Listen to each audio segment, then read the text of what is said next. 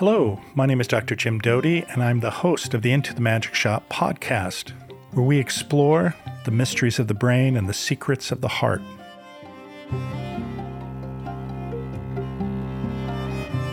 Hi, this is Dr. Jim Doty, host of the Into the Magic Shop podcast.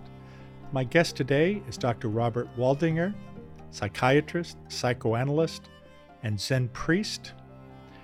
Dr. Waldinger is also the director of the Harvard Study of Adult Development, the longest running study on longevity and happiness. He's also the author of the best selling book, The Good Life Lessons from the World's Longest Scientific Study of Happiness. I hope you enjoy our conversation today, and thank you for listening. Well, Bob, it's great to have you uh, with me today, and I really appreciate you taking uh, the time. And um, I know you have many things on your plate, and this is probably your 10,000th podcast. Uh, having done, I like that side glance of disapproval. Uh, askance, I guess is the word. Uh, but uh, having been on many myself, uh, it's always interesting to sort of uh, uh, process, uh, you know, why are you doing this? But I don't know if you recall, there's a story by by Jimmy Page, the with Led Zeppelin, and he was asked well, he used to complain, you know, everyone wants me to play Led uh, Stairway to Heaven at my concerts. I said, he said, I'm so tired of Stairway to Heaven. I played it a million times, and uh, uh, and then he processed this after a while, and he realized that uh, it wasn't about him anymore, and what he was giving people by playing it uh, was sort of a connection to an event or a memory they had that held a lot of importance to them and then um, he gained the insight that it's not about him, which uh, I think uh, all of us can uh, learn from that statement. Absolutely. And that's actually one of the reasons why I keep doing the podcast. As you say, it's important to keep remembering why are we doing this? And I really care about these ideas. Exactly. Well, uh, a little bit earlier, uh, before we uh, came on, we were talking about Buddha, since there's one prominent on my left shoulder. Uh, and you said you had a lot, which brings me back to actually maybe a question. And I don't know if uh, uh, many people have asked you this. Uh, how does someone uh, become a Zen priest? And uh, I'm assuming that was after you went to medical school. maybe you could just share that experience with us. Sure. Um, I'm actually now also a Zen master, a Roshi, and um, which is a teaching. Zen priest is a, a vow of service, and the Roshi part is the teaching part. Um, but I stumbled into a Zen meditation group about 20 years ago um, at the local Unitarian church. Whenever one of my kids' friends was having a coming of age ceremony, and um, the minister was also a Zen master. And I had been um, really drawn to the philosophical ideas of Buddhism for many years, but had never been able to sustain a meditation practice. And somebody once said to me, You know, you really need to sit with a group regularly and find a teacher, and then you'll be able to keep practicing. And that turned out to be true. So about 20 years ago, I started doing that. Never dreamed I would get as involved as I have. That's fascinating. But, you know, it's interesting because I think uh, if you're interested in the human condition authentically, uh, that leads you down this path in the sense of some of the philosophical uh, underpinnings of uh, Buddhism and uh, compassion. Yeah, Absolutely. I mean, I've sort of begun to see that all all three of the big things I do in my life are about that. It's about the human condition. Uh, so, you know, on that note, uh, uh, I know you have, of course, uh, uh, the book, The Good Life, but, uh, and people use this term happiness. Maybe you could define happiness uh, as uh, what happiness is for you. Um, as you know, many people get up or get caught up in the Western capitalist narrative of success, which equates to power, position, and money, somehow uh, leads to happiness. Yeah, and we know how well that works. I've um, experienced myself. yeah, yeah. But um, so actually, there's research on this, and happiness seems to fall into two big buckets. Um, one is hedonic well being, uh, which comes from hedonism. It's really the question Am I having fun right now? Um, so, you know, a good meal, a nice party, a nice talk with a friend. Um, and that's moment to moment. And as we know, that comes and goes moment to moment. Um, and then there's eudaimonic well being. It comes from the Greek. And it's that sense that life is basically worthwhile and okay. And so that's a much more abiding, ongoing sense that isn't subject to the moment to moment ups and downs. And most of us want some of each kind of happiness, but some of us prioritize one kind more than the other. And often at different times in our lives, we prioritize one more than the other. Well, you know, I think it's interesting though, because when we talk about happiness, we talk about uh, sort of this good feeling of, of uh, in terms of eudaimonic happiness, uh, sort of looking outward at how others uh, are doing, how they're suffering, perhaps, how we can sort of remain connected. but um, I think what happens sometimes is, though, that people also forget, you know, what gives meaning and purpose, which is very much, I think, interconnected with happiness. But as you said, hedonic happiness oftentimes is quite transitory. And I think eudaimonic happiness is much deeper, long lasting. And I think that is the path to purpose and meaning. What are your thoughts on that?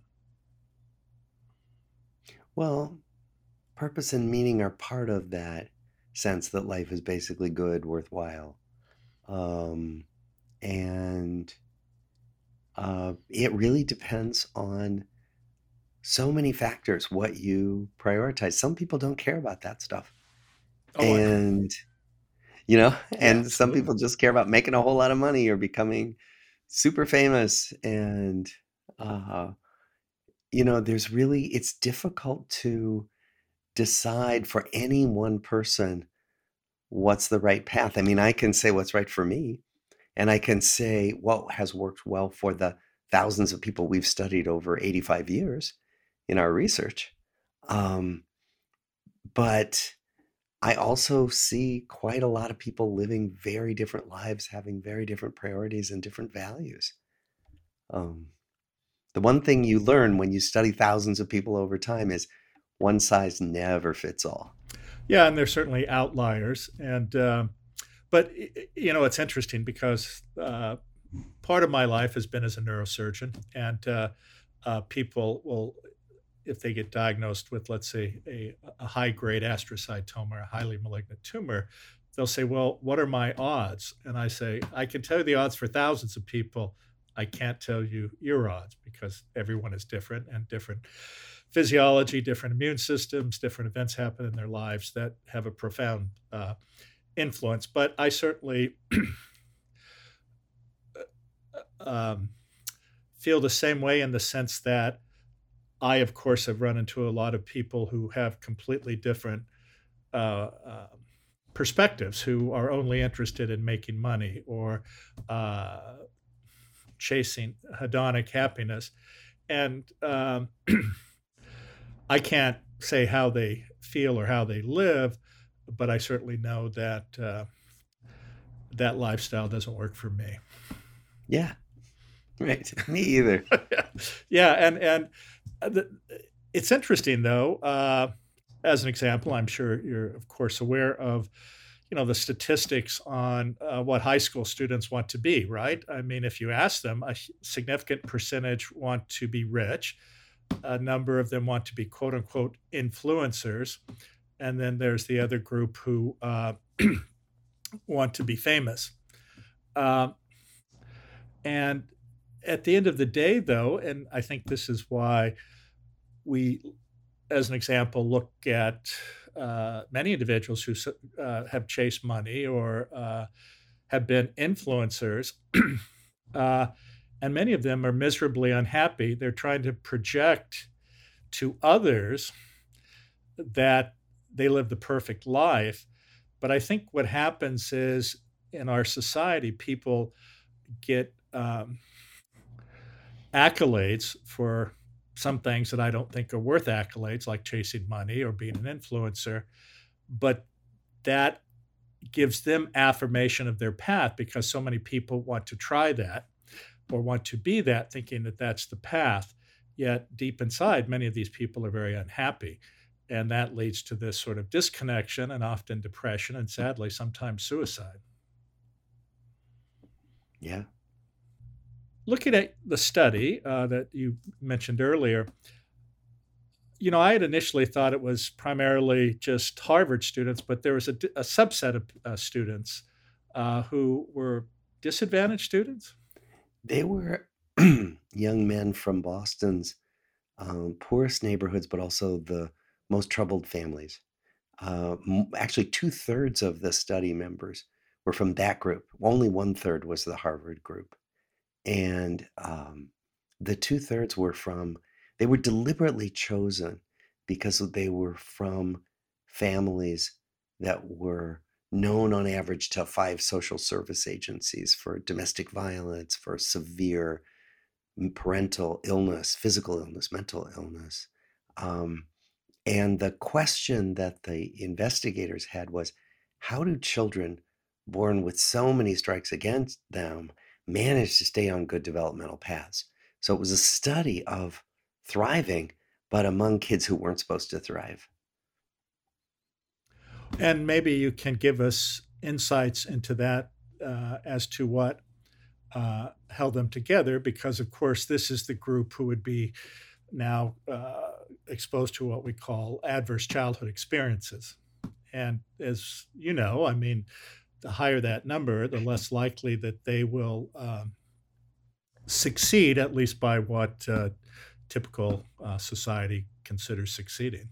Yeah, um, and a lot of a lot of this comes from the child development literature. That really what they find is that um, children who have a consistent, warm relationship with one adult are much more likely to thrive even in the face of adversity and and thriving in the face of adversity is the definition of resilience uh, doing well when you're not supposed to do well um, and you know Michael Rutter who's a, a famous child developmental psychologist said every child needs at least one adult who's crazy about them and a lot of these young men in our study had somebody who was their anchor in the midst of what was often chaos.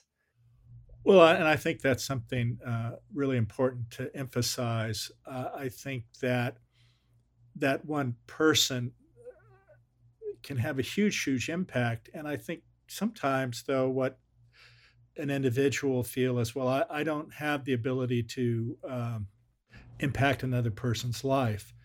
And uh, I think the reality is that you neither have to be wealthy, uh, uh, affluent, connected. You just have to care.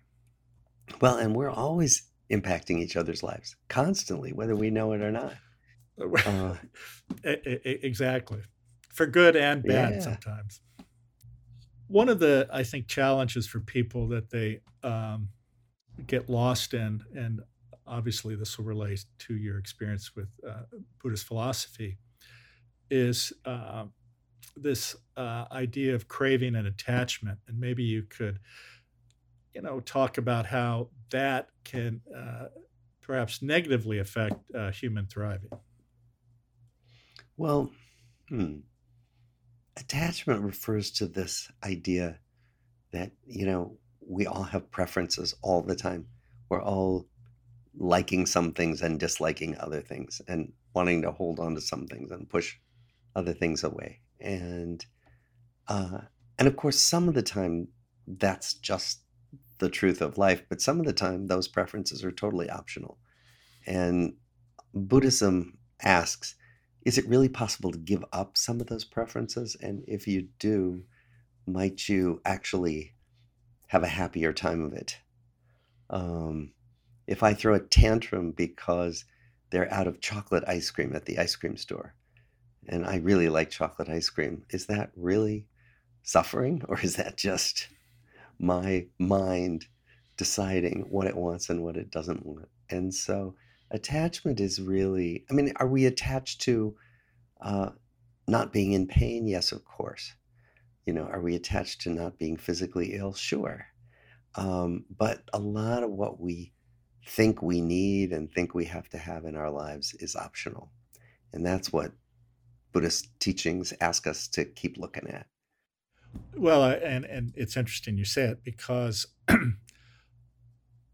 you mentioned you, know your mind creates a value system of what it believes it needs. Uh, oftentimes, um, that is in contradistinction to what they really need. Sometimes, um, so um, so you look at this craving attachment, and I, my point was that oftentimes you can have an unhealthy attachment which then leads you astray, or you're so focused on that that you uh, forget uh, to be in the present. Oh, absolutely. You know, in terms of thinking about what you what you need to get in the future, um, a lot of focus on that, and you can totally forget what's around you right now. That's wonderful if you just stop and appreciate it. Absolutely.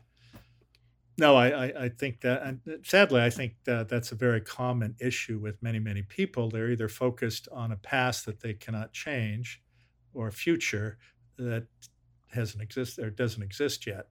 And they, uh, at least, you know, my feeling has been that while it's wonderful to set goals, getting lost in that goal and forgetting uh, the present moment uh, really uh, oftentimes leads to unhappiness. Mm.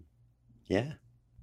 Of course, I'm sure you're familiar with the blue zones, hmm and uh, uh, and I think uh, that work, as well as uh, the work of the Harvard study, uh, very much um, overlap in terms of uh, of what makes someone uh, happy, if we're going to use that term for now, versus maybe human thriving or human flourishing. But regardless, what um, Maybe you can just summarize what the findings are uh, to date of this uh, study. We just published our 11th book, so there are a few findings, but probably. Of course, I, I, would hope so after 85 years, yeah. right? But the biggest takeaways have to do with taking care of your health, that it hugely matters for uh, how long you live, uh, that, that, and, and for also how long you stay disability free as you get older um, so that means, you know, eating well, not being obese, not abusing alcohol or drugs, um, getting enough sleep, getting regular exercise, all of those things. But they they really do translate into disability-free life years in our study. Um, but then the other thing that we found, which um, we didn't believe at first, was that the people who had the warmest, best relationships with other people lived significantly longer and stayed healthier than the people who didn't prioritize relationships. Um, and uh, that's sort of emerged both in our findings and in many other studies now over and over again in the last 30 years. No, I, I think uh, it, it's interesting. It's a well established fact, but uh, oftentimes uh, people still feel uh, disconnected or lonely. And uh, uh, part of it is I think living in the modern world creates a lot of stress and anxiety. And unlike those who live in the blue zones or lived that uh, way a few hundred years ago, at least, and maybe you can comment on this, my sense is that in those environments where you are born and where you die in a village, everyone knows you, everyone knows the good and the bad, and uh, and still loves you and takes care of you and watches out for you. And in modern society, you don't have those types of connections. And I think this is one of the uh, reasons that people feel disconnected or they don't feel they can be authentic because they feel that people are going to judge them.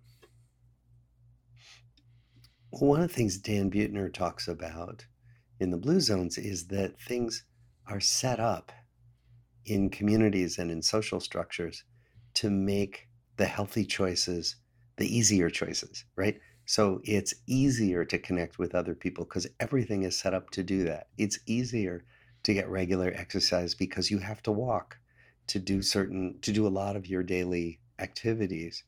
Um, and so essentially, what we find is that our modern life, particularly in cities, is set up to make the unhealthy choices the easiest choices.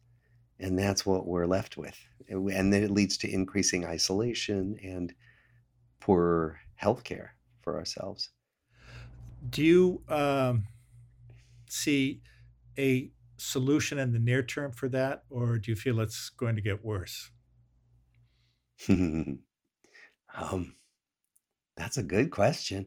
Um, well, I think people are getting more uh, aware of it and people are trying to make some of the changes that actually will get us to make the healthier choices. You know, I mean, if you think about the campaign against smoking, I mean, now only 14% of adults smoke. It used to be over half of adults smoked. And that was from a decades long concerted campaign, including taxation and all kinds of things seatbelts. Seatbelts were thought to be some communist plot, you know, initially, and now they're just kind of routine. And so many fewer people die in traffic accidents. And so, you know, the question is, can some of these things change over time? The way the way we deal with food, the way we deal with um, psychoactive substances. But I think many, many people are beginning to understand that healthy choices are possible. And then the question is, how do we set them up? How do we make it the easy choice to make?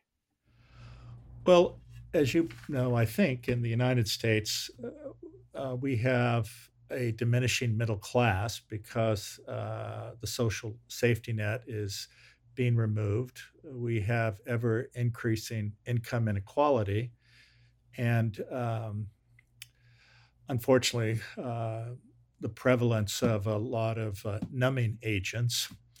And um, well, I certainly agree that uh, publicity uh, is critically important, or I should say, education. But in the context of what seems to be a political process which uh, supports extractive behavior, uh, what are your thoughts on that? Thoughts on? Well, uh, society is more focused or is now oriented towards um, taking away from the majority to give to a very small minority. And in fact, even health sometimes, if you look in uh, poverty communities, uh, and you, we talked about food, you don't have healthy choices there. You have, you know, these small stores that charge a lot, and they have ultra processed foods and things like this. Yeah, yeah. Well, the you know, our system rewards a lot of the things that are unhealthy for us, right? So, um, you know, there's just a, there are just so many incentives to to, to do the wrong things, uh, to create food deserts where people can't get decent food, to market to people the joys of you know, drinking a lot, the joys of gambling a lot. I mean, think about all the, you know, now the marketing of, um, gambling that we know destroys so many families. I mean, there's so many things that we do because uh, because it it both is appealing in the short term. It's hedonically appealing to lots and lots of people, and it makes lots of money. And those are the those are incentives that are hard to turn around. No, I, I, I it, you know, I mean, it seems like there's a small group of people who are fighting the good fight, and there's a whole lot of uh, corporate entities and uh, extraordinarily wealthy individuals who are trying to counter that. Yeah, I mean greed, greed, right? Uh, greed, hatred, and delusion. Those are the three poisons of Buddhism. Uh, and a lot of people are full of greed. Yes. Uh, uh, any insights into how to uh, uh convert that feeling? My own uh, are that until a profound event occurs uh, in their lives, and either someone close to them suffers from a disease or a condition, or they themselves are brought to the brink of death, otherwise, it can be very hard to change their mind. You know, one of the things that used to change minds was the experience of being with people who are very different from you. Um, that's harder now.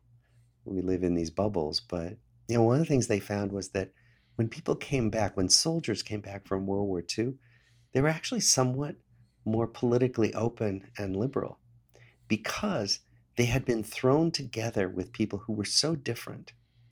And they had come to rely on those people and to trust those people and to realize that there were so many different ways to live a life uh, and so many different cultures and places to be from in the US that many people began to have more of a sense of openness. Um, and that's harder to get now. It's, it's one of the reasons why some people have advocated for national service for young adults, not military service, but just any kind of service, but particularly where we're thrown together with people who are not like us and and we rely on come to rely on each other and uh, recognize each other in a way that that we don't do now.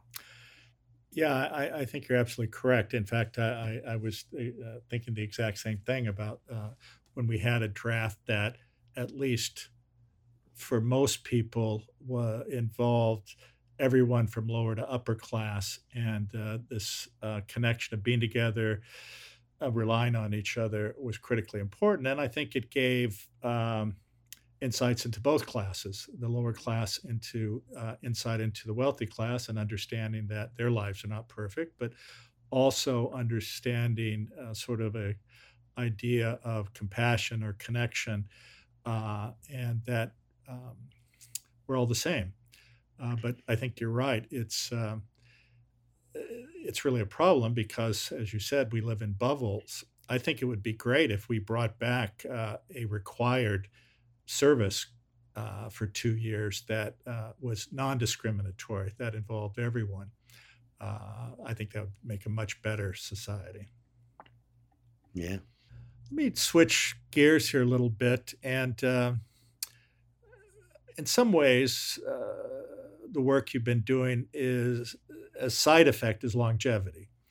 And we see a whole cadre of people chasing longevity, but it's not necessarily related to uh, depth of relationships or human connection. And these are the people who uh, oftentimes are in the uh, top 1% who have the resources and they take 100 supplements a day and they have designed diets and all of these other things. Any thoughts about that? About what? About what they're doing? Uh huh. I, I mean, uh, it's in some ways it's a, a it's like offering um, a small group of people uh, the ability to actually uh, have access to these things, while we still have a, a, significant number of people who don't have any access. Yeah. Well, it's also the myth that you know we can infinitely prolong life and that we infinitely want to. Um, I, I was listening to a nutritionist once say that all these supplements that are a multi-billion dollar industry, they're just a way of making very expensive urine. And you know, most of these supplements are of no proven value of any kind. Uh, so there are a lot of people jumping through hoops and doing expensive things that don't really count for much. But you're right, there are these huge disparities in who has access to decent healthcare, uh, as well as decent food, as we know.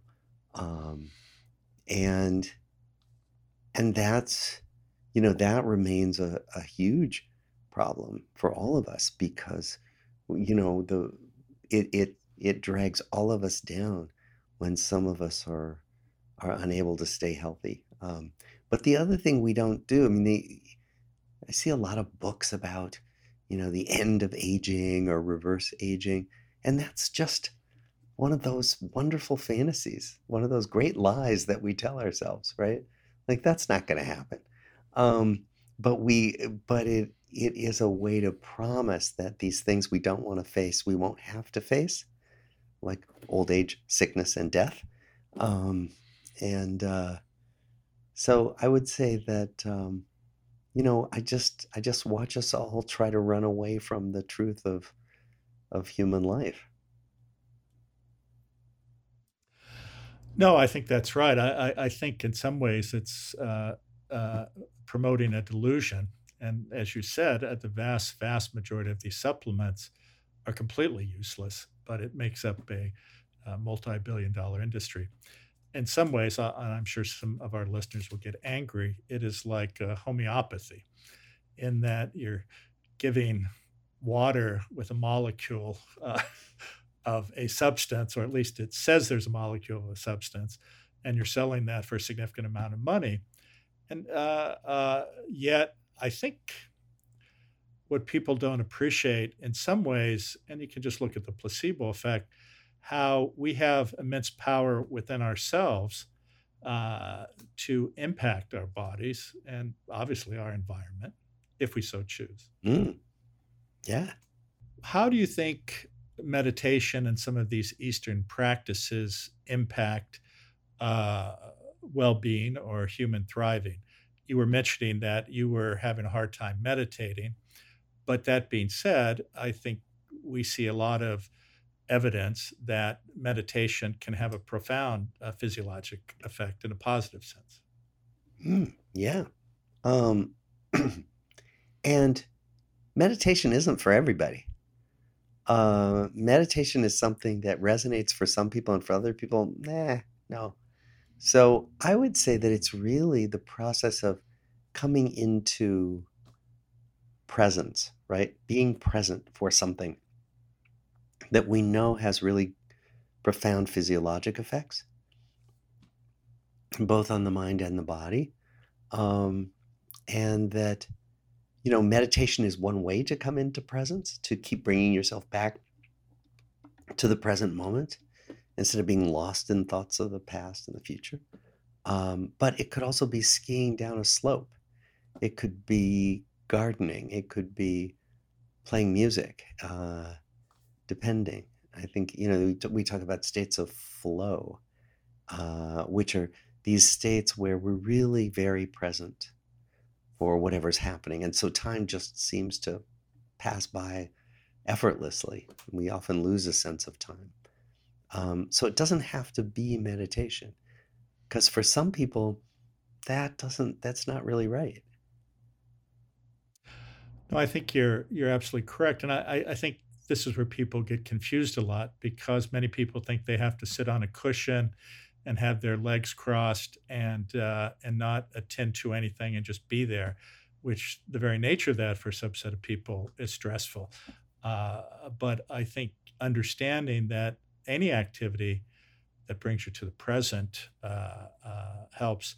At, in my backyard, uh, I actually have um, a patio made out of concrete, but between the patio are about six inches, and in those six inches are loose stones. And it's funny because I, uh, when I come home often because I have uh, dogs, uh, uh they'll all be messed up, and I have children. So, uh, but one of my own practices is simply to walk around and slowly push all the rocks back, back into place. And, uh, you know, it's a, I think, a very um, uh, soothing exercise. Yeah, yeah. Um, let's uh, talk about psychedelics. Any thoughts? I don't know much about them. Uh, Yeah. I there's I know there's a huge amount of interest, and I know that um, the FDA has approved or is about to approve psilocybin for uh, PTSD, uh, kind of psilocybin assisted psychotherapy. And so I don't know. I think these agents have some promise. And, you know, as with everything we develop, we always overpromise. So for some people, psychedelics seem like they're the answer to everything, which they're almost certainly not. But it does seem like there it's opening up some possibilities for people with intractable mental illnesses that um, may really benefit from use of some of these agents. Well, I I think a lot of people, um, perhaps uh, because of the the baggage they carry from their childhood, uh, they don't appreciate that that um, baggage influences every decision they make, and whether it's in terms of relationships, interactions with others, uh, jobs, that it can impede them. And uh, um, for a subset of those people uh, who've had challenges with dealing with this, uh, uh, there's this idea, and whether it's true or not, but that you can reset your uh, ego, if you will, or dissolve your ego, or whatever terminology, so that that baggage doesn't have as prominent of an influence on you uh, as before. Yeah, and I don't I don't know that uh, we know whether that's possible or how it works. And certainly it has very different effects for different people, but we can't uh, we're never going to dissolve the ego, nor would we want to. well, uh, like I said, that's a term people use, and uh, you're right. I mean, the ego has a purpose, uh, but it's like everything, as you were mentioning. There are good parts and there are bad parts, and uh, you have to be knowledgeable and understand, I think, the nuances of uh, these things. What uh, what would you suggest for someone who may not know of your work, although that may be a very small few uh, in the face of the uh, popularity and the uh, work you've done. But you know, you know, for those who are sort of just learning about this or want to improve themselves, and we talk about depth of relationships and things like that. Do you have any specific advice, or and I again, obviously, nothing is easy, but uh, uh, what do you have advice for somebody? And do you think there's sort of an age limit into onto uh, when you can help yourself or when you cannot by these types of recommendations? well, there's no age limit. I mean, we've seen people in our study uh, make good, deep friendships for the first time in their 70s and 80s. So, no age limit. Um, the the last chapter of the book is titled "It's Never Too Late" for that reason, and we give stories about that. Um, but I think you know what people can do. Certainly, they can they can look at the book, which has a bunch of sort of descriptions of things that people can do. So, in addition to life stories and the developmental science, um, we have a bunch of ideas based on uh, research on you know how people actually do strengthen relationships, how they make new relationships. Um, and it is possible at any age. Um, it often requires sustained attention and a consistent practice. Well, exactly. And uh, uh, again, I, I think for some that is a challenge, but I think having knowledge and having more information, uh, you know, for many people can be a motivator. And as you were saying, uh, it's never too late. I think some people uh, feel that way oftentimes. They say, well, then there's no reason for me uh, to do anything. And, uh, you know, it's interesting. There was, uh, and you're probably familiar with it, there was a study, I think it was done in Wisconsin, associated with volunteerism. And I think the people were over the age of 65. And um, it was interesting in that they had, uh, you know, these various groups of people, but they were uh, matched in some way. But at the end of the, uh, the, the and I, I'm probably screwing up the summary of this, but if I recall correctly, uh, those people who volunteered a certain number of hours per week, uh, and these were people of the age of 65, it actually resulted in a 2x uh, increase in expected longevity. And what are your ideas? Uh, oh, and there were two exceptions, though. And if I recall, one was if they were doing it to have secondary gain in the sense of uh, to get an award or to compare themselves with other people, uh, uh, or so that they could brag about it, uh, it had no effect on their longevity. Hmm. Well, that's interesting. I don't know that study. Um, I mean, I suspect the benefits have to do with the social stimulation and the that that affects our brains, uh, you know, as well as our bodies, the physical activity. Um, and we know that when people feel that they are being generous, that they can be generous, they feel better. Uh, that it is one of the kind of core aspects of of well-being that people cite all over the world when they do surveys, like the UN World Happiness Report. Um, but whether you just do it to get an award or to uh, compare yourself to other people, you know, I don't know what if doing it for the wrong reasons means you don't live as long. I'd be interested in the mechanism by which that works. Yeah, I, uh, and I can't answer that for you. Um, speaking of that, uh, uh, I'm sure you've heard, or uh, I think it's uh, maybe common knowledge to a lot of people, this idea that uh, increasing wealth does not increase happiness beyond, I think it was $75,000 a year.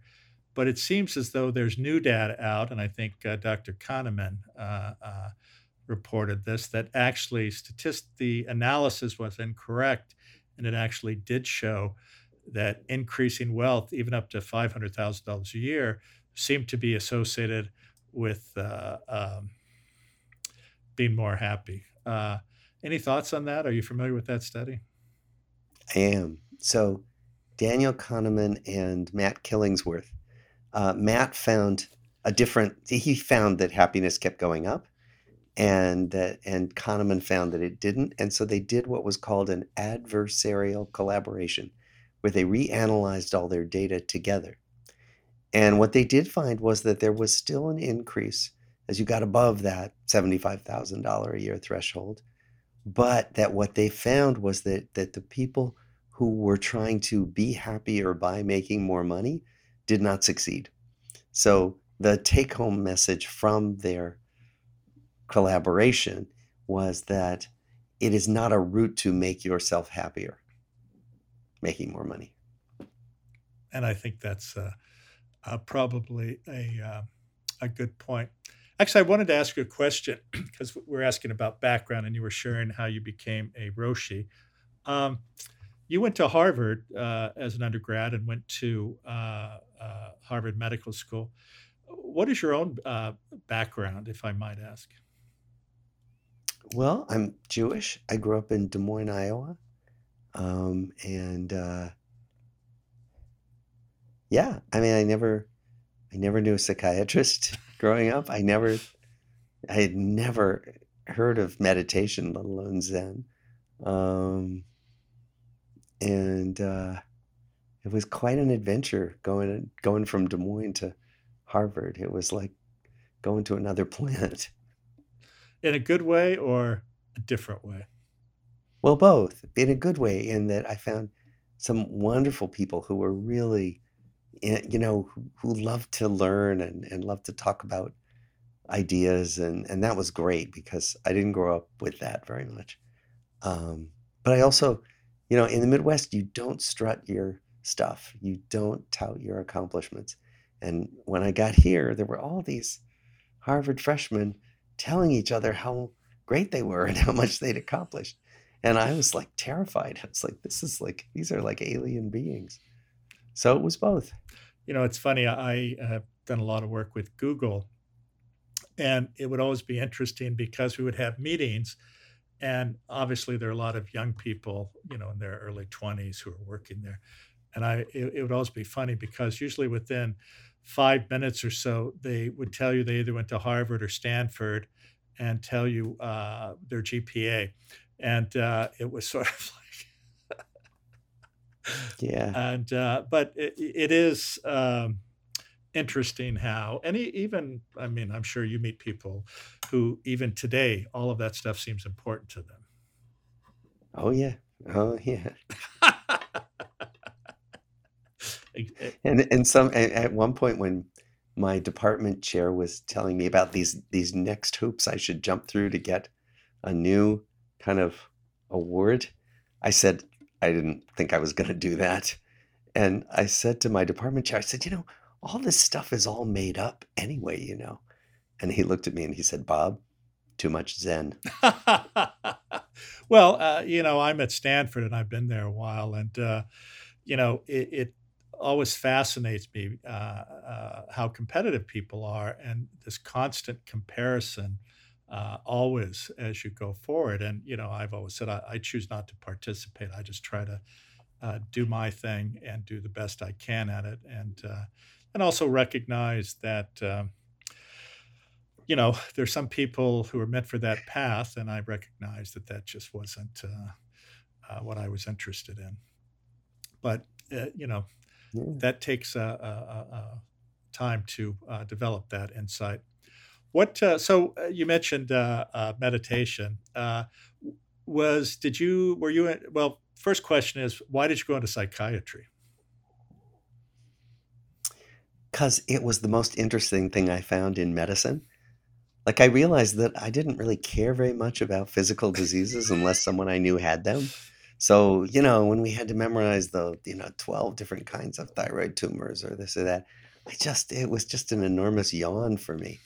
And, um, but what I realized was that looking at what made people tick psychologically was really interesting. And so I've realized that I would, I would probably keep being interested in that for many, many years. And because I hadn't had any interest in psychiatry when I started med school.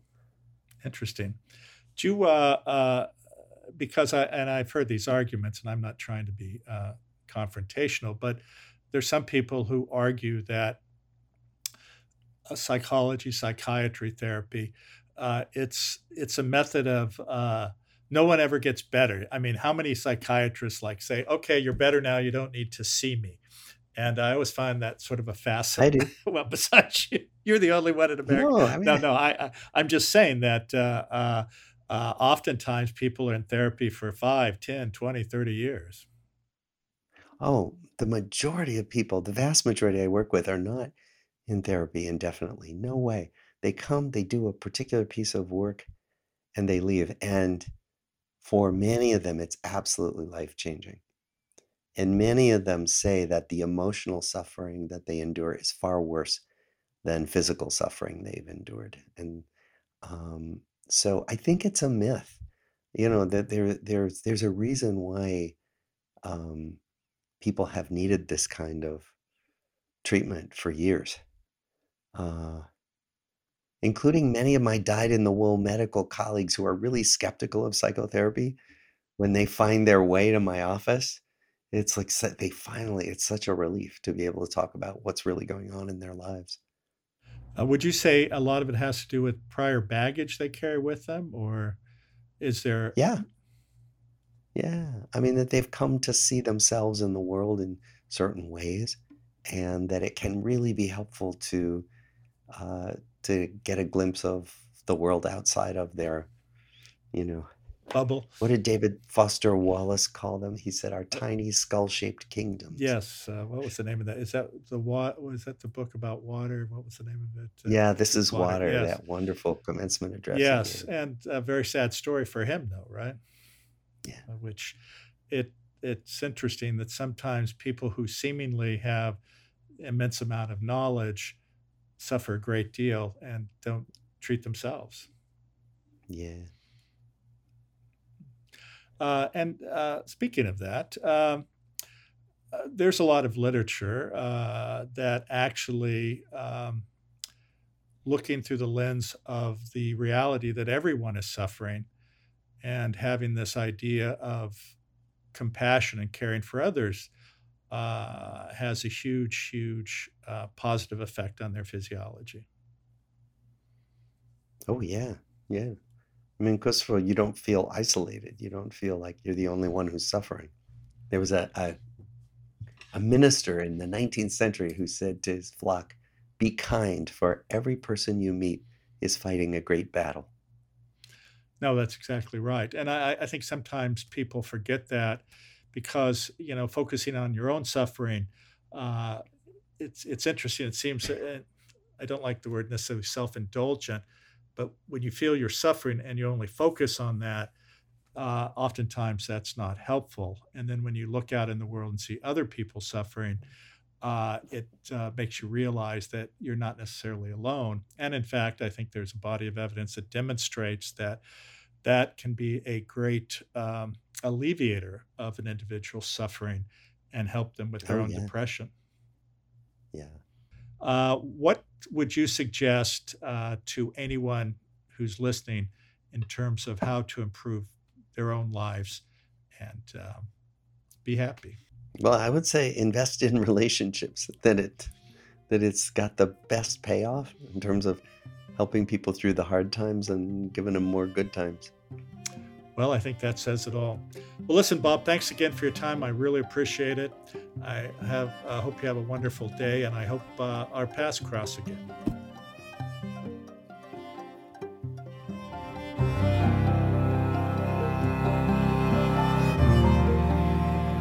Again, thank you for being with us today. The Into the Magic Shop podcast can be found where you find your most popular podcasts, or you can find us at intothemagicshop.com.